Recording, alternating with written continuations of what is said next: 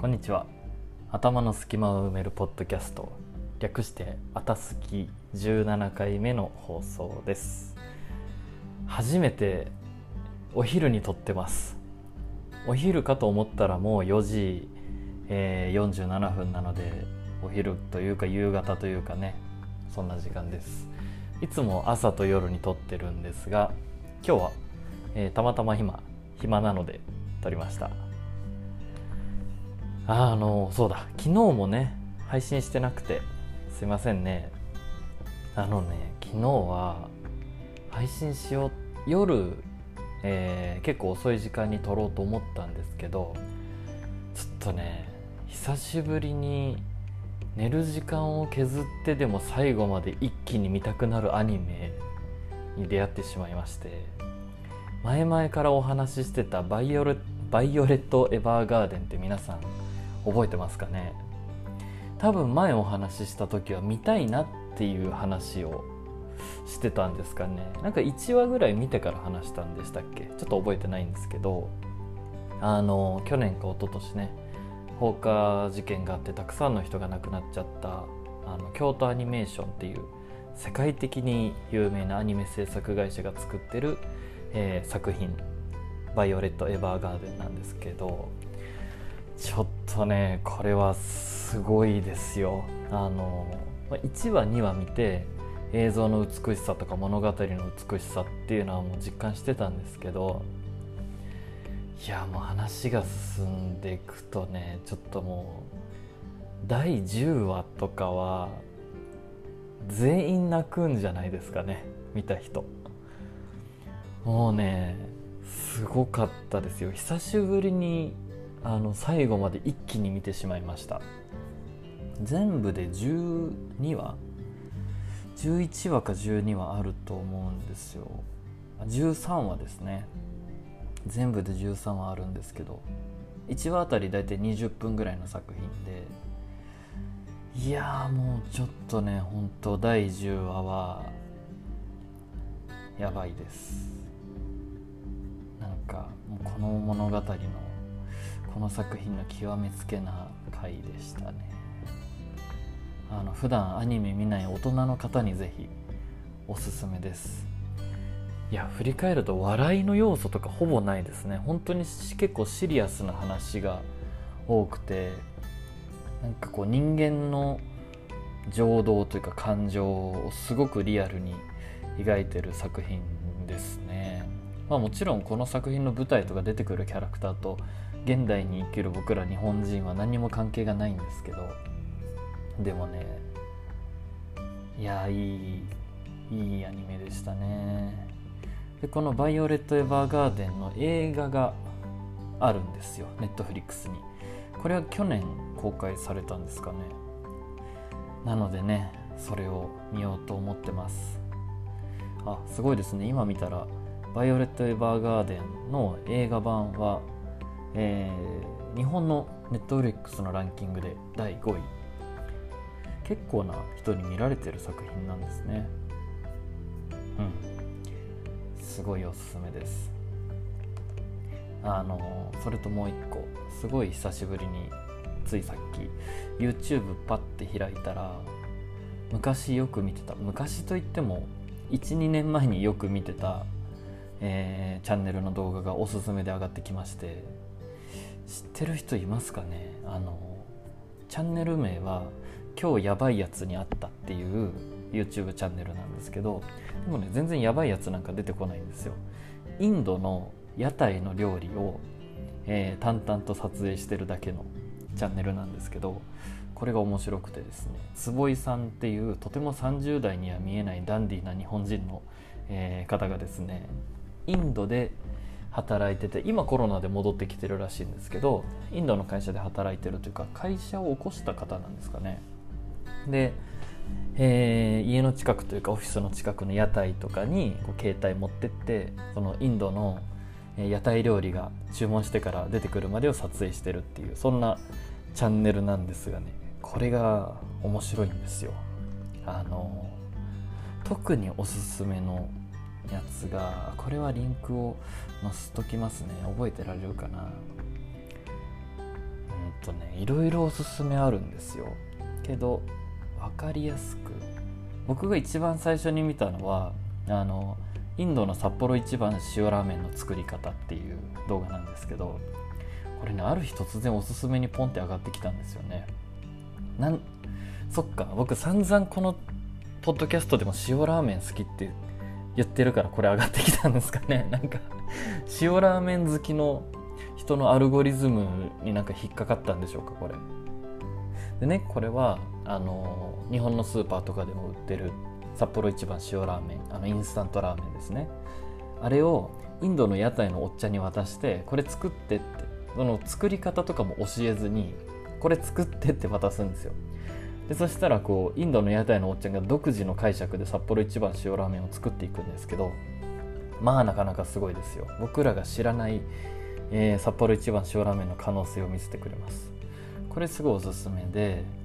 あの絵的にすごいね僕好きなやつはあやっぱ再生回数も1位ですね。インドの卵300個スクランブルエッグの作り方。すっごいんですよ。もうね何人分なんでしょうこれ。卵300個を使って一気にスクランブルエッグ作るんですけどまあね見てもらえば分かります。迫力がとてつもないんで。でねこう一個一個見ていくとほんとねハマってっちゃうんですよ。あの食べたいとは思わないんですよ。あの汚いから。あとね本当に何でしょう、この動画このチャンネルの中ではハエのことは妖精って言ったり、えー、前の人のご飯作った時に余ってるカスとかはあの思い出って言ったりするいろんな言葉があるんですけどもうね思い出だらけの妖精だらけなんでねなかなかすごいですよ。衛生面。衛生という言葉をねなんか失っていきますねこれを見ていくと、うん、で実際これ見ている。このチャンネルの動画ずっと見てるとなんかすごい雑になります料理が。あのねあそっかこういうのでも別に人間食べれるんだみたいな。何でしょう。あ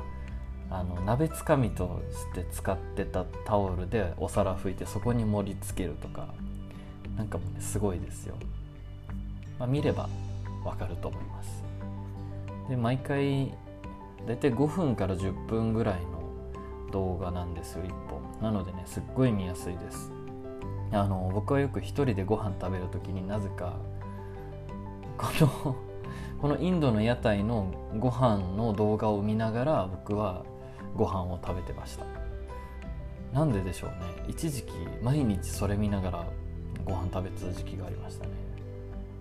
面白いですとても。ぜひぜひ見てみてください。ということでオープニングがいきなり動画の紹介になっておりますが、えー、あたすき今日も始まります。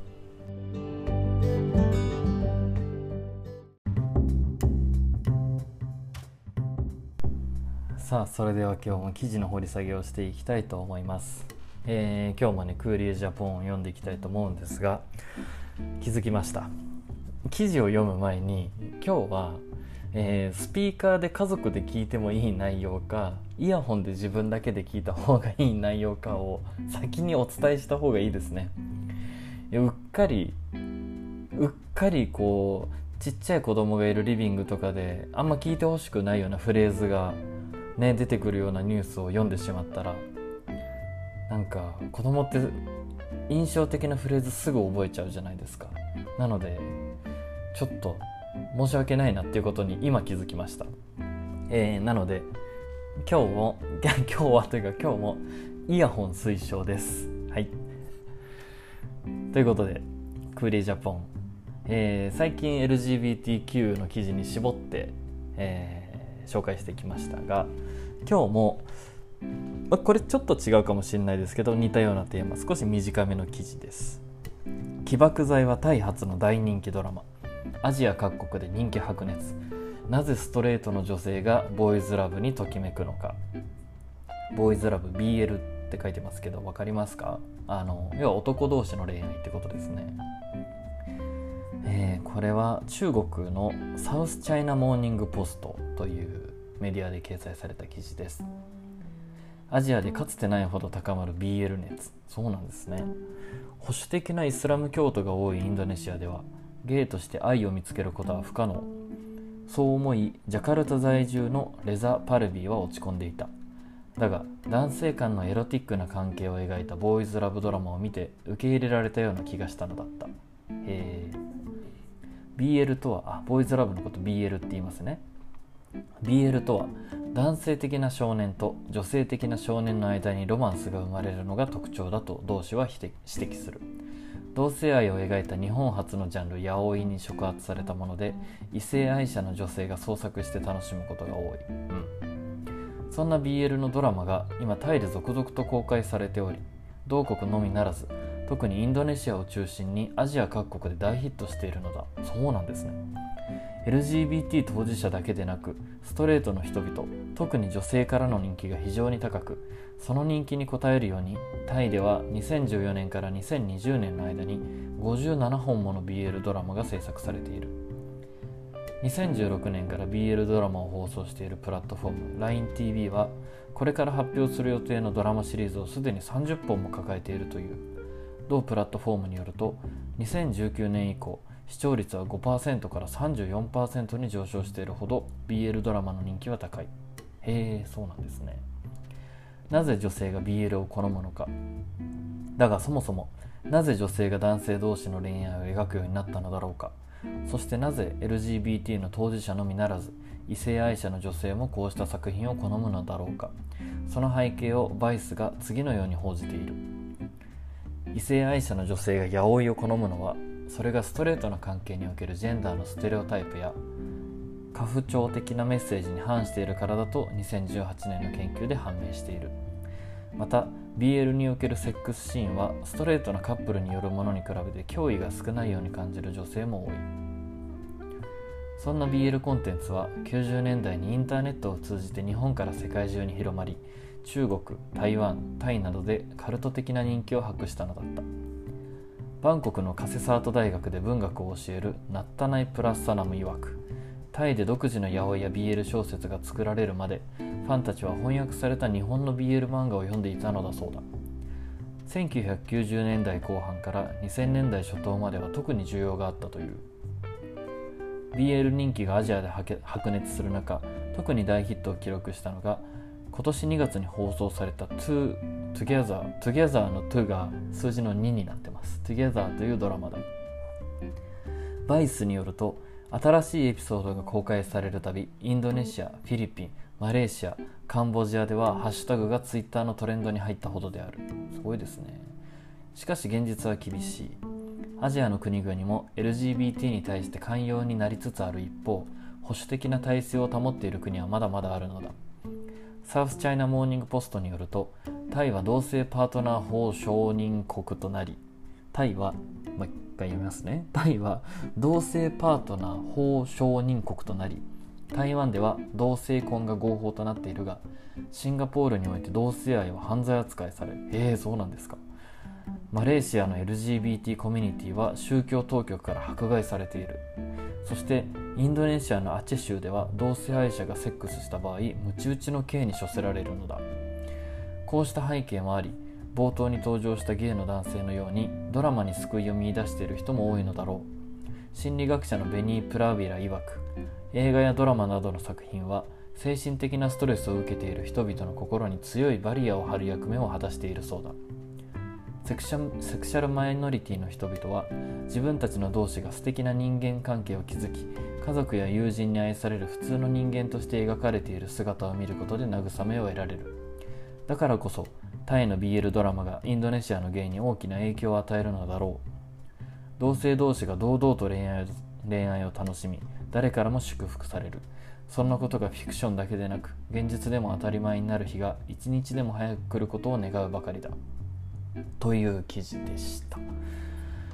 えー、あの僕はすごい意外だったのがシンガポールって今アジアの経済をリードしてる国のイメージが強かったんですけど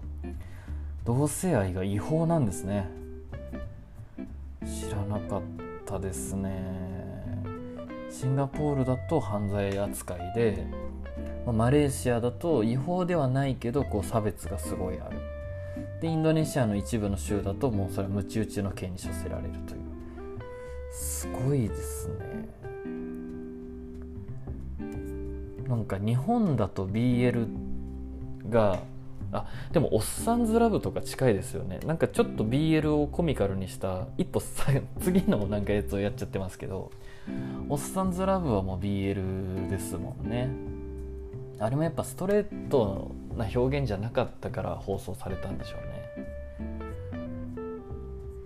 いやでもねタイは本当に同性愛とかえー、性転換とかトランスジェンダーとかそういうことに対して、まあ、LGBTQ に対してすごい進んでる国だと認識はしてるんですけど、あのー、これ多分タイの人みんながそう思ってるわけじゃないと思うんですけど20種類あるんですよね性別が。タイって。どっかに一覧があったら画像貼っつけときますね。なかったらちょっと調べてみてください。あの心がまず心が男性で心体も男性の人がいたり。で心が男性で体も男性だけど女性を、えっと、男性が好きっていう人もいたり。と思ったら心は女性だけど体は男性で女性が好きっていう人もいたり。で特に自分の性別はどっちとは決めないけど男性が好きな人もいたり。なんかもうねすごいたくさんあるんですよ。で僕も知らない呼び方がたくさんあって20種類分類されてたんですよね確か。すごい。で今紹介してた「Together」っていうドラマもタイで作られたんですかね。うん。そうですね。すごいですね。タイでは2014年から2020年の間に57本もの BL ドラマが制作されている。日本はどれくらいなんでしょう？おっさんずラブ以外ちょっとねわかんないですけど。でおっさんずラブは漏れなく女の子がハマってましたね。なんか男の人でおっさんずラブにハマってる人は聞いたことがなかったですね。という記事でした。次はねちょっとこれタイトルで気になってたんですがこれはちょっと有料記事なので別の記事にします。LGBTQ に関連しないテーマに次はなるかも。あの昔はクーリエジャポンそんなに有料記事が多くなかったイメージだったんですけど気づけば8割ぐらい有料記事になってますね。いやでもそのきあの価値はあると思います。次は。すごい。実は宝なんてなかった。35万人が参加したロッキー山脈の宝探しに隠された秘密。なんて読みたくなるタイトルなんでしょうか。ちょっと読んじゃいますか。これも3分で読める短めの記事、えー、イギリスのガーディアンに掲載された記事ですね。うん。2020年6月ある男性がロッキー山脈に埋めた数億の宝がついに発見されたと複数のメディアが報じた。この宝探しの参加者は過去10年で延べ35万人以上と言われている。ところが今になってそもそも宝は本当にあったのだろうかという疑念が広まっている。さらに主催者の男性と彼の宝にまつわる前代未聞の秘密が明らかになった。2010年フォレスト・フェンという大富豪が、えー、自伝を自費出版した。その中にはロッキー山脈での宝探しの手がかりも含まれていた。フェンが隠し埋めた宝箱には総額100万ドルから300万ドルの価値があるとされる宝石や翡翠の彫刻大量の金貨など彼が収集したアンティークがぎっしり詰まっていたという。フェンは人々にインディ・ジョーンズのような冒険の旅を与えたかったのだと話した。そしてそれは彼の人生そのものであった。2020年9月7日フェンは老衰のため亡くなった。彼の死の数日前に本誌ガーディアンに送られたメールがおそらく彼と報道機関との最後のやり取りだと思われる。メールの中で彼は宝探しに参加した人の数は50万以上になるだろうと書いている。この数字を立証することは不可能だ。しかし多くの人々が宝探しに夢中になったのは紛れもない事実であり中には無謀なことをする人もいた。宝探しの過程で5人が死亡したがフェンは宝探しの中止を断固として拒んだ。誰かがスイミングプールで溺れ死んだとしてもプールの水を抜くのではなく泳ぎ方を教えるべきなんです。2017年フェンはニューヨーク・タイムズにそう語った。トレジャーハンターが発見したもの。トレジャーハンターのリード・ランドールは2019年から2020年の間に10回自宅のあるヒューストンとコロラド州のメーベルを往復した。彼はフェンが残した手がかりをもとに町の外れのある場所に見当をつけたもののそこから宝箱が埋められている正確な位置を特定するのは困難だった。5月後半のある夕方のこと。彼はついに夕日の中で輝く一本の木を見つけた。それはフェンによる詩の中で語られている最後の手がかりと一致するものだった。ザラザラした砂地の一区画は宝箱を埋めるには十分な広さだった。シャベルの先が宝箱に当たって音を立てる想像を膨らませながらランドールは猛然と土を掘り起こし始めた。しかし何も起こ何も起きることはなかった。数時間後ランドールはようやく気づいた。彼が掘った穴は老人が宝箱を隠すために掘るにはあまりに深すぎたのだ。もし財宝がその場所にないのだとしたらどこにもあるはずがないと彼は結論付けた。そして現場の写真をメールでフェンに送った。私はあなたの秘密を知っています。と彼は書いた。結局のところ宝探しは真っ赤な嘘なのでしょうという意味を込めて。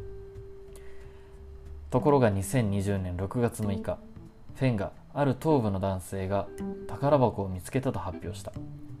宝探しのファンサイトに投稿した短い声明文の中でフェンは宝箱がロッキー山脈の生い茂った森林の中の草地天空の星の下に埋められていたと書いた。その10日後フェンは宝箱を見つけた男性から送られたとされる写真を投稿したが発見者の保護のため彼の名前は明かさないと述べた。ランドールはフェンにメールを送ったちょうど1週間後にこの声明文が発表されたことについてとても疑わしく思った。他の多くのトレジャーハンターたちと同様ランドールは今やこの宝探し自体がでっち上げだったと確信している。一方財宝の存在を本物だと信じている人々は見つかったということが嘘でありまだ財宝が埋められたままであるかもしくはフェン自身が回収したのではないかと話している。今なお彼が埋めた財宝は実在していたと多くの人々が熱狂的に信じているのだ。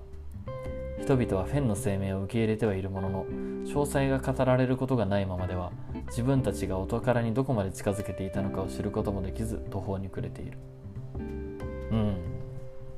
という、えー、全2回ある記事の前半部分を読みました。なんかこのままおとぎ話になりそうな話ですね。ことわざとかが作られそうな何でしょう。フェンのフェンの宝探しみたいな言葉が生まれそうなお話ですね。大富豪のおっちゃんが、えー、宝箱をどこどこに隠したよってヒントを出したんでしょうねきっと。で10年間で35万人以上の人がその宝を見つけようと参加して見つけた人が現れたって言ったけどそもそも最初からなかったんだろうっていう人たちと本当にあったんだっていう人たちで意見が割れてるってことですね。これは真相は確かめられるんでしょうか、えー、せっかく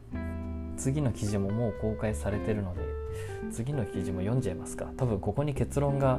書かれているんでしょうねきっと。えー、違いました。これ後半の記事は全然違う話の冒険の記事でした。なのでフェンさんの宝探しは謎のままです。ちょっと Google で調べてみましょうか。フェン。フェン宝探し。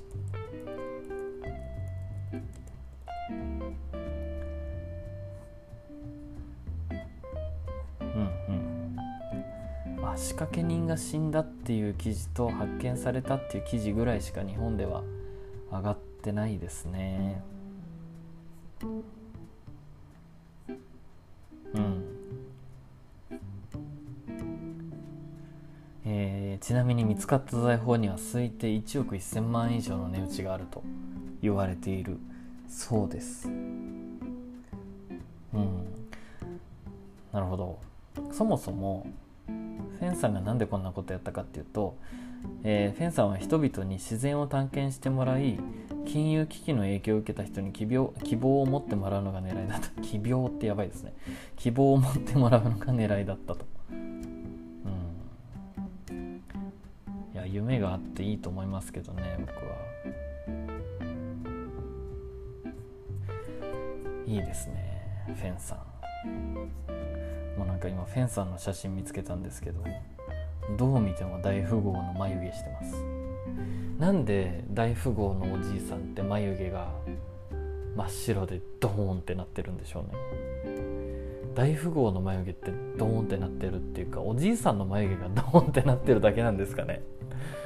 そうかもしれない。別に大富豪だから眉毛が伸びるわけじゃないですね。貯金額に応じて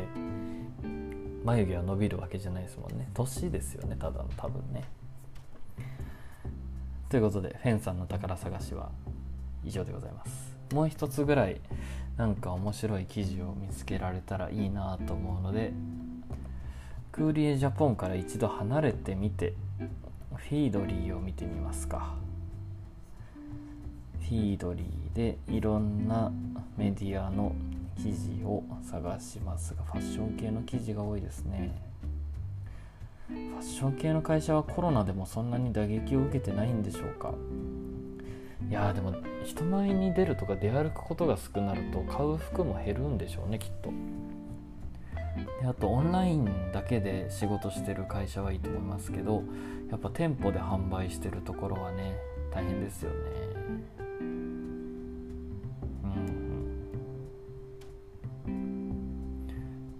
ぱねタイトルで聞かれるのがクーリージャポンが多いですね。あとビジネスインサイダージャパンとかね。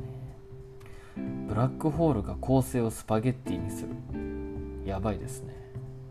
ちょっとこれ読みますか。ビジネスインサイダージャパン。全然ビジネスと関係なさそうですけど面白そうなんで読みます。はい。ただですねこれちょっといきなり漢字が読めないですね。ちょっとうまく読みますね、えー、ブラックホールが構成をスパゲッティにする。約2億光年離れたなんとか破壊現象を観測。すごいですね。星がブラックホールに飲み込まれてスパゲッティみたいに引き伸ばされてく現象を観測したわけですね。同じこと言いましたね僕。はい。ヨーロッパ南天天文台の天文学者はブラックホールが恒星を吸い込み星の物質を細い糸状にするのを観察した。ブラックホールの強力な重力で起こるこの現象はスパゲッティ化と呼ばれている。本当にそんな名前でいいんですか？スパゲッティ化 えー、今回観測された2億1500万光年離れた場所でのスパゲッティ化はこれまでに観測された中でも観測された中で最も近いものだ。あのすごいどうでもいいんですけど中学校の時に1個2個上の先輩であの天パの男の先輩がいてそれがスパゲッティ乗っけてるみたい。なんか2ブロックで上にその天パの長めの紙が乗ってたんでスパゲッティって呼ばれてましたその人。はいということで。えー、記事に戻ります。天文学者がめったに見られない出来事を観測した。やっぱレアな出来事なんですね。ブラックホールがスパゲッティのように近くの星を貪り食う現象によって引き起こされた光のフレアだ。地球から約2億1500万光年離れたエリダヌス座で観測された恒星の破壊現象は天文学者がこれまで観測した中で最も近いものだ。近いっていうのは地球からの距離のことですね。不運な星が銀河の中心にある超巨大ブラックホールに近づきすぎるとブラックホールの強力な重力で星が細切れに細切れになり物質の細い流れになってしまう、えー、これはブラックホールの重力が星をどんどん引き伸ばすにつれ星が長く細い糸状になるものだ。このようにして星がブラックホールに吸い込まれると何億光年も離れた場所からでも検出できるような強力なエネルギーのフレアを放出する、えー、研究チームはその星が崩壊し始めた時に発見し紫外線可視光線 X 線電波の波長で観測し始めた。プレスリリースによるとこの星の近さと発見のタイミングによって前例のない詳細さでこれを観測することができたという。これまで研究者はスパゲッティ化している星が明るいエネルギーのフレアを放出しても塵や破片がそのフレアを覆い隠すという問題を抱えてきた。今では破片がスパゲッティ化プロセス自体から生じていることが分かっている。バーミンガム大学の天文学者でこの研究の協調者であるサマンサ・オーツはプレスリリースの中でブラックホールが星を飲み込む時には強力な爆発で我々の視界を遮る物質を外側に打ち出すことが分かったと述べた。つまりエネルギーが放出されて星の殻が外に飛び出してくるということだ。また研究チームは飲み込まれた星のサイズを推定している。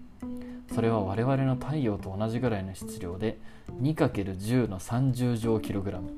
または地球の33万倍と見られている。地球の33万倍の大きさもう意味がわからないですね。バーミンガム大学と王立天文天文学会の研究員でこの研究論文の執筆者であるマット・ニコールはこの構成は約半分を100万倍以上の質量を持つブラックホールに奪われたとプレスリリースで述べた。研究チームはこのスパゲッティ化現象の詳細な観測が同様の現象を説明するのに役立つと期待しておりそれによってブラックホールと物質がどのように相互作用するかについて知ることができるとしている。うん。地球の33万倍大きい星がその星の100万倍以上の質量を持つブラックホールに奪われたと。どうなってるんですかというね。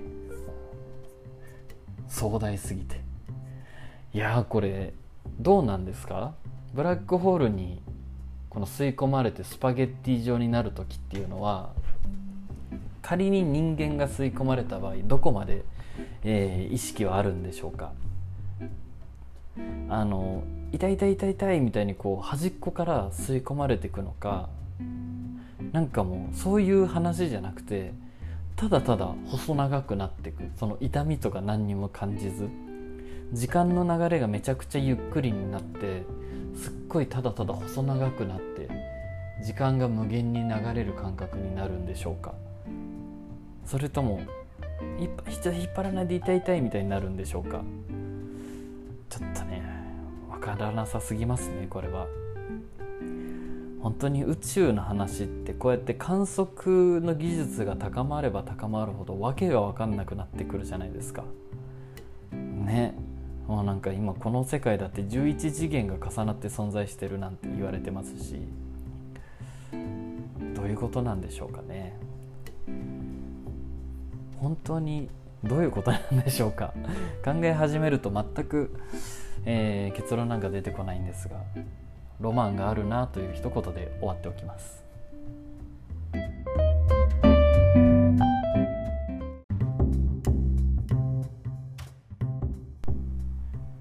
続いていろいろな映像映画を紹介していこうと思ったんですがパッと YouTube を開いたらですねさっきのあのオープニングでえー、紹介したインドの屋台ご飯のチャンネルの影響だと思うんですけどおすすめでまた別のチャンネルなんですけどね。台湾の、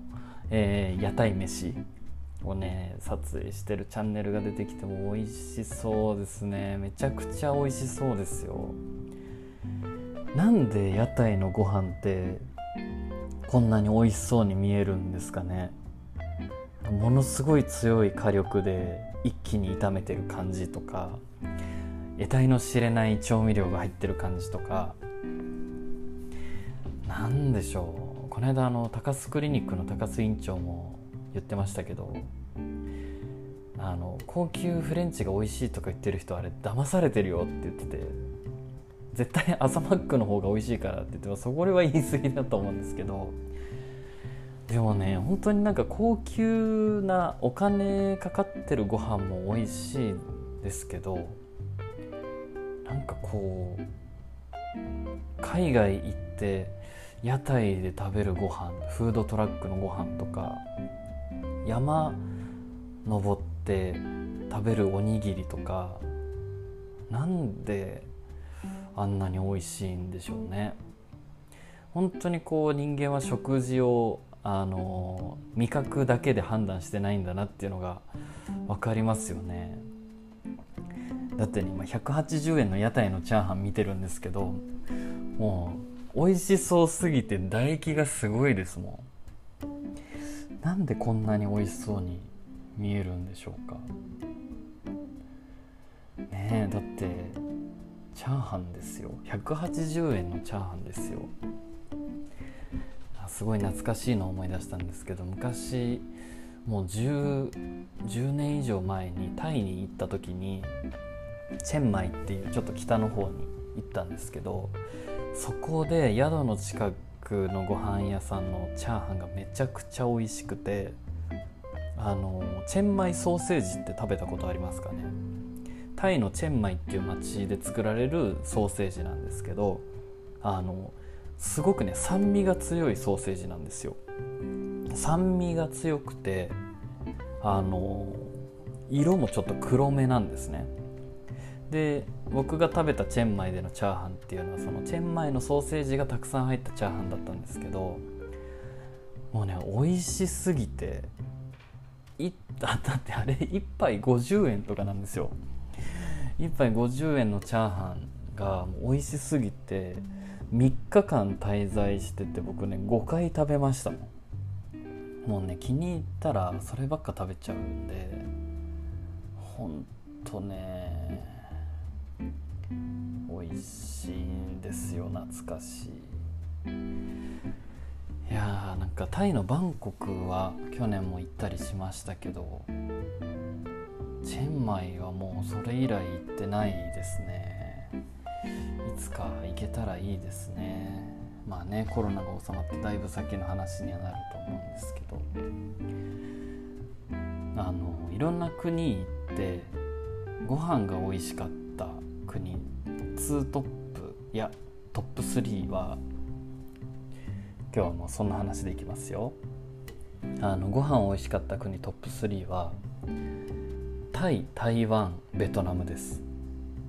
3位タイ2位台湾1位ベトナム。なんかベトナム行ったことない方からしたら1位ベトナムって意外と思われるかもしれないんですけどあの世界の美食国家トップ3にベトナムは結構入るぐらい、えー、ご飯が美味しいことで有名であの僕は歴史的背景がそうしてるんだと思うんですけどもともとベトナムってオランダの植民地だったんですよね。で長いことオランダの植民地の時代があってその後次フランスの植民地になるんですよ。でフランスの植民地になった後に、まあ、今のベトナムみたいな感じになるんですけどってことはですね食のベースが洋食なんですよ。ヨーロッパの、えー、文化とか食がたくさん入っててそれから東南アジアになってるんでもうね本当にどれ食べても美味しいんですよ。朝もパンも選べるしご飯も選べるし両方すごい美味しくてコーヒーも美味しいしあの本当東南アジアで出てくるような飲み物とか食べ物もめちゃくちゃ美味しい。なんかね両方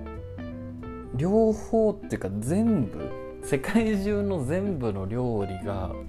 美味しく食べれるんですよベトナムって。僕はてっきり日本がそういう国だと思ってたんですけどあの値段の安さとかも考えると僕はベトナムの方が美味しいなって思いましたね。あ日本をランキングに入れてなかったですけど日本入れるとしたら僕の中では2位です。1位ベトナム2位日本3位台湾になりますね。そうすると、まあ、日本はね皆さんご存知の通りめちゃくちゃ美味しいです。で台湾。台湾はですね多分好みが分かれると思います。あの台湾行った方分かると思うんですけどもね空港降りた瞬間からあの香辛料の匂いがするんですよ。香辛料というかね八角って分かりますか？八角っていううん、調味料というかね香辛料があるんですけど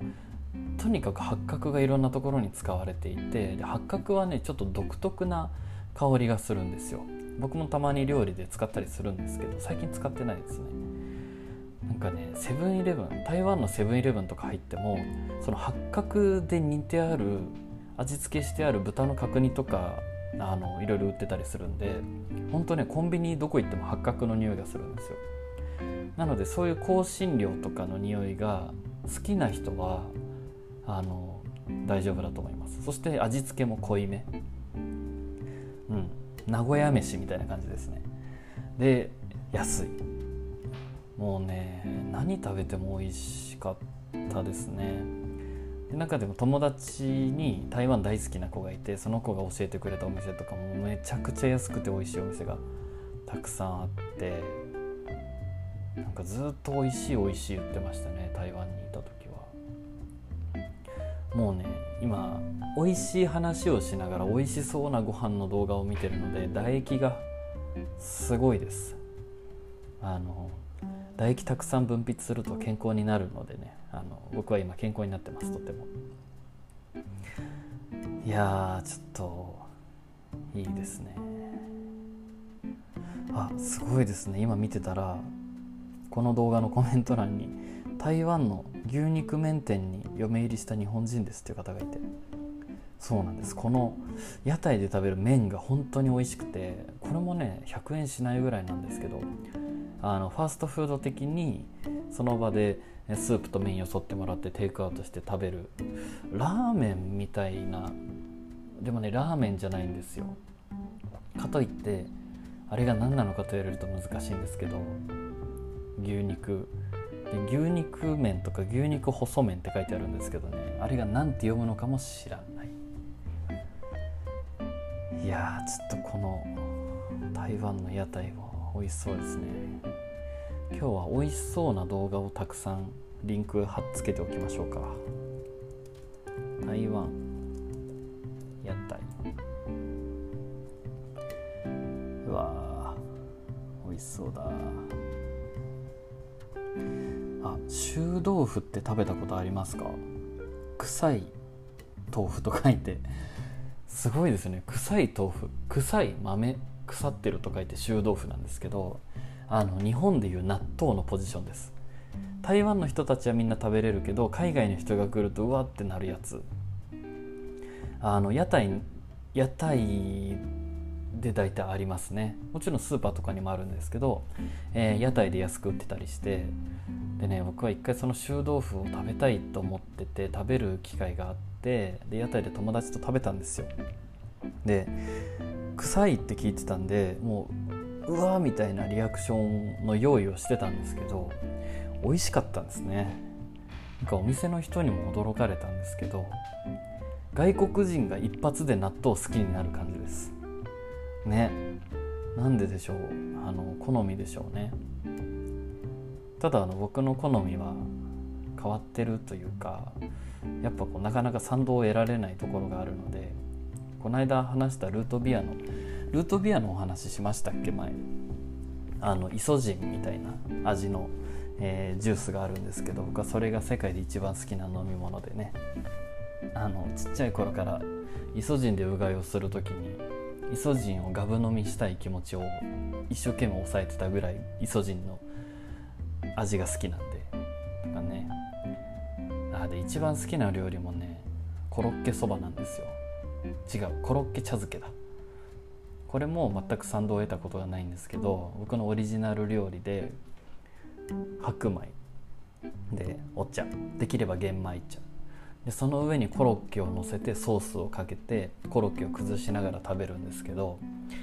僕の中でこのコロッケ茶漬けを超える食べ物にまだ出会ったことがないんですね。って言ってもなんじゃそりゃってなるじゃないですか。であのみんなに食べさせるんですけど作って食べさせるんですけど、まあ、あの誰もあのおかわりをしようとは思わない、まあ、1回食べたらいいかぐらいな感じなんで、ね、世界で散々美味しいもの食べたんですけど、まあ、コロッケ茶漬けを超えるものはないっていうねいつかあの食べたい方いらっしゃいましたら是非試してください。あのただただただ白米にお茶かけてコロッケ乗っけるだけなんで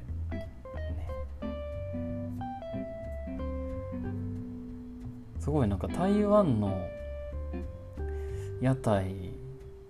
いろいろ見てると美味しいよみたいな動画もあるんですけどここは行っちゃダメみたいな動画も結構多いですね、まあ、今日はとりあえずあのさっきのインドの屋台のやつをね載せときますんでぜひぜひ卵300個チャーハンとかね見てみてください。面白いんで。ということでこんくらいにしときましょうかね。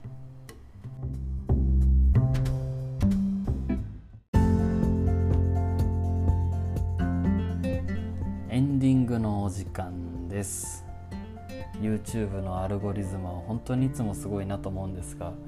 僕が「バチェロレッティ」を見始めて急に屋台を調べ始めましたので、えー、現在 YouTube のホーム画面に戻ったらですね「バチェラー」の過去の出演者の、えー、チャンネルや、えー、いろんな国の屋台の動画が今表示されております。すごいですね。今日はなんだかご飯についていろいろ喋っておりましたが皆さんは何が好きなんでしょうか？なんで人間ってというか日本人ってこんなにご飯が好きなんでしょうね？だってまあもちろん家庭によって違うとは思いますけど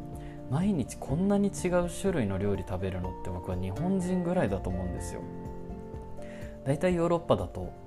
ポテトパスタスープパンみたいな。アメリカ行くと肉ポテト。肉ポテト。ピザ。みたいな。ね。本当に日本ってすごいですよね。でも日本の主婦の料理レベルは僕世界一だと思ってるんですけどね。本当にまだ実家で暮らしている方々は是非感謝をして日々お母さんの料理を食べてください。ということでこんな感じでもうすぐね沖縄も日が暮れてきました。もうすぐ日が暮れてきました。もうすぐ日が暮れそうです。日本語がねおかしかったですね。なんかね日本でも時差があるんですよ。沖縄と北海道って本当は1時間ぐらい時差があるらしくてでもややこしいんで時差を設定してないらしいんですけどこの間もねちょうどこれぐらいの時間に北海道のことを電話で喋ってたら向こうはもうすっかり夜ですねって言ってこんばんはって挨拶してきたんですけどこっちね全然まだ 明るいんですよ。だからねなんかに同じ日本な感じがしないですよね。時差時差というかここまで日の入りに差があると。ということでまもなく日が暮れますので第17回目の「あたすき」はこんな感じでおしまいです。最後まで聞いていただいてありがとうございました。ではまた明日。